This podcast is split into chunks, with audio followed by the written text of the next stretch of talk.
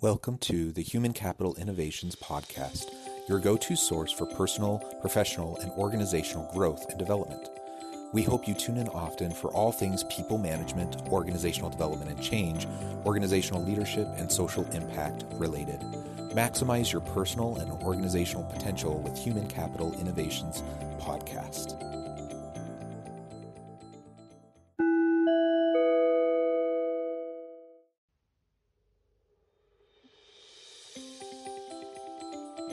Welcome to the Human Capital Innovations Podcast. In this H C I podcast episode, I explore Simon Sinek's recent video, Why Tech is Not Always the Solution.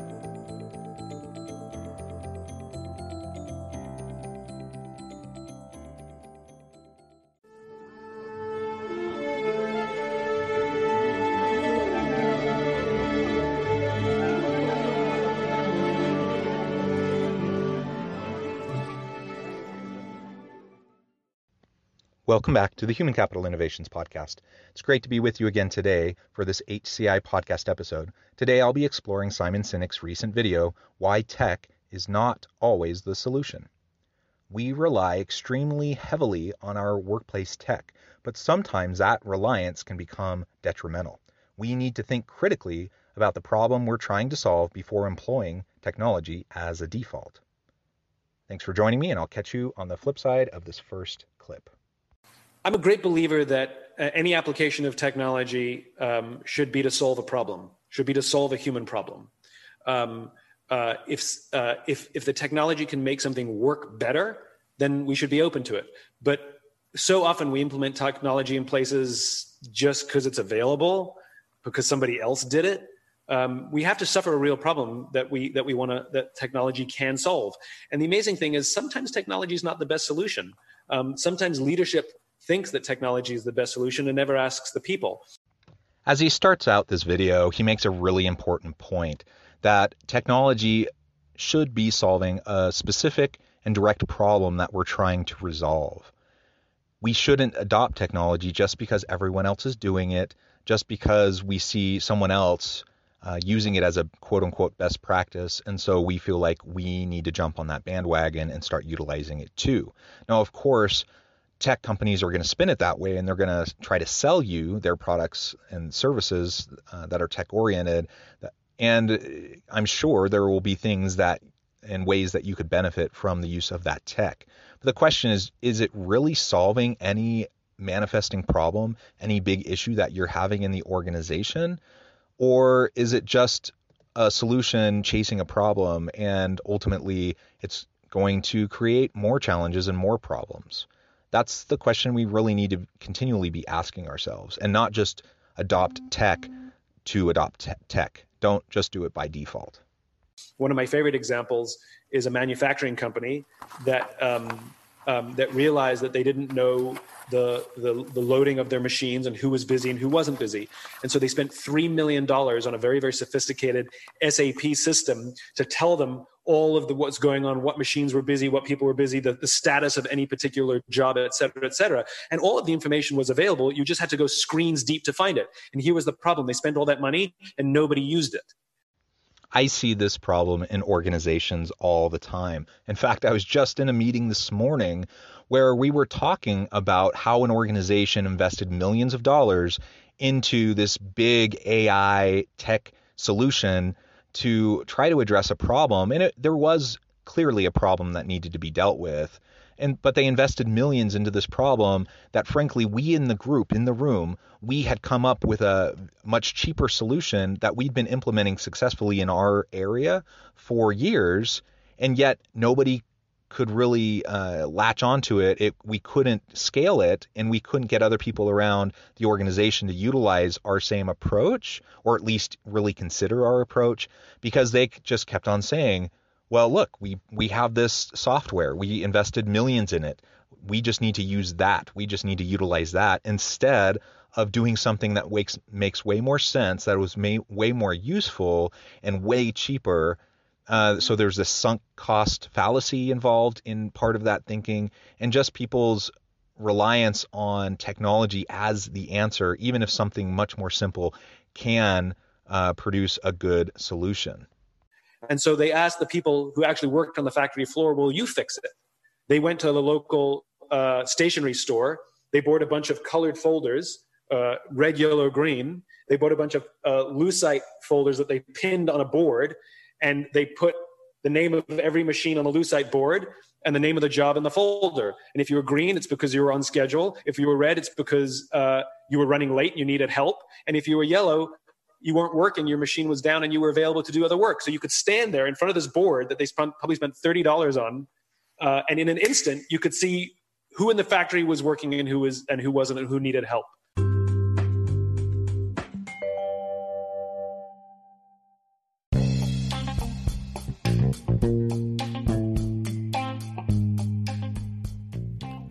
I'm excited to announce the publication of my new book from H C I Press, The Alchemy of Truly Remarkable Leadership, Ordinary Everyday Actions That Produce Extraordinary Results.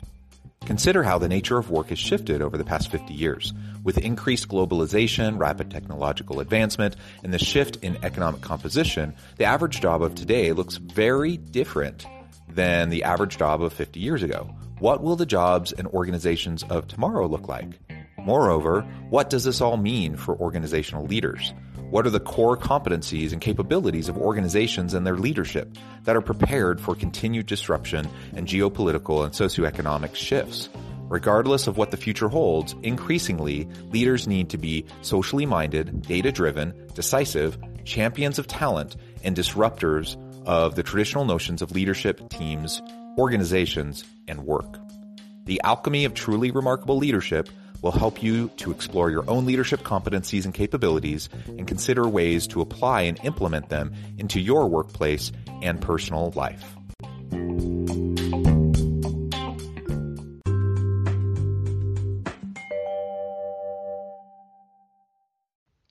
How often do we ignore workers on the front lines of organizations, those who actually connect with and interface directly with the customers, those who are on the shop floor or on the factory floor? How often do we not go to them and ask them for solutions to these complex organizational problems? How often do we not lean on and rely on their lived expertise? They may not have a fancy Harvard M B A. They may not have a lot of education. Um, maybe they do, but maybe they don't. And maybe you know, they're in a blue collar job. And so we think, well, they, they're not going to know how to deal with this. And so we want, we end up investing in a high price consultant or a high cost technology solution. And we implement it, integrate it. And then, like was said in the earlier clip, nobody ends up using it because it's too complicated. How often does that happen when really, if we just went to the people on the front lines and asked, how would you do this? What would your solution be? And I love in this clip, he he identifies a completely low-cost, I mean, basically no-cost solution to the problem that ultimately solved the problem. Uh, the, the solution was there. It was right in front of them. It didn't take any fancy S A P uh, tech uh, or database to try to figure out what was going on, and they were able to resolve it almost immediately. Now, we're not going to be able to run to Home Depot or run to, uh, you know, the office supply store and solve complex problems all the time. Uh, don't get me wrong. And I, I maybe it's a bit of a, um, a straw man argument to make. I understand the problems organizations face are complex. I understand they're messy, and I understand there aren't simple, simple solutions to most things. But we often do make it more complicated than it needs to be. And it's because you have managers, well-meaning managers, but managers and executives sitting in disconnected rooms, having conversations, and they don't bother to ask the people who are actually doing the work, who are actually interfacing with the customers or on the front lines of, of producing the product or service. We need to lean on that lived expertise more. And I think that's more innovative than simply the application of technology. And so we have to include the people who have to use the technology, tell them the problem, tell them the solution we think will work, but ask them if they have other solutions, because sometimes the people in the front lines, the people who actually have to use this stuff, are way more knowledgeable than the people who are actually actually doing the purchasing. Amen. They often are way more knowledgeable about utilization of the technology than the people making the decisions or purchasing the new tech. They're the ones that are going to have to implement it. Now, I get that people resist change, and there may be a need for a new tech system or tech integration and digital transformation throughout the organization. Uh, we, we can't be afraid of technology, and so we don't want to not adopt something that can be super useful and worth the investment just because we're afraid of tech or we're re- resistant to change. That's not what he's arguing. That's certainly not what I'm arguing. The question becomes, you know, is it truly necessary? Is this technology uh, going to actually solve the problem, or is it going to create more problems and, and have unintended consequences that hurt our people on the front lines? Have we gone and talked to, to our people on the front lines? Have we posed the problem to them and asked them what they would do about it? Do they have a solution? Maybe there is a relatively simple solution. Maybe there's not, but maybe there is. And we need to ask the question if we hope to, to be able to uh, drive the types of sustainable solutions with buy-in uh, that we would hope for any organization, for any team.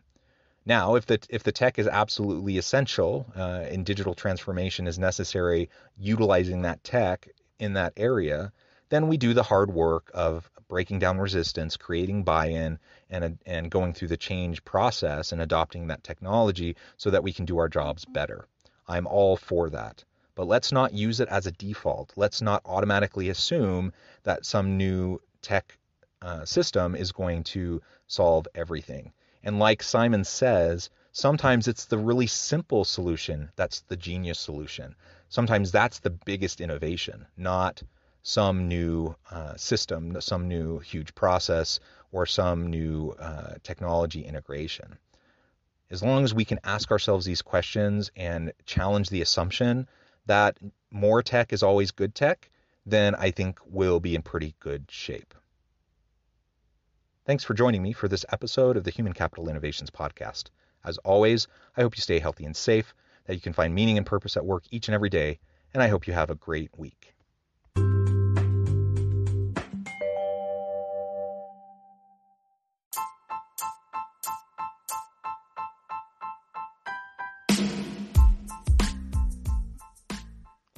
We are excited about the launch of H C I's new magazine, Human Capital Leadership.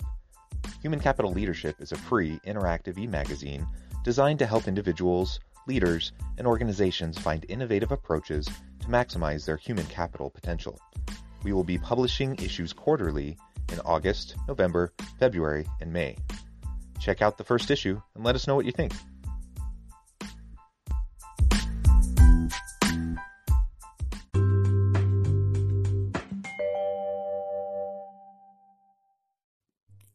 Thanks again for joining us for this episode of the Human Capital Innovations Podcast.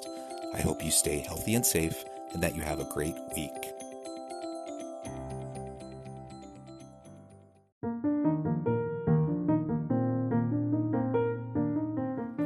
Check out our new weekly LinkedIn newsletter, Alchemizing Human Capital, exploring industry trends via original research and interviews with executives and thought leaders from across the globe.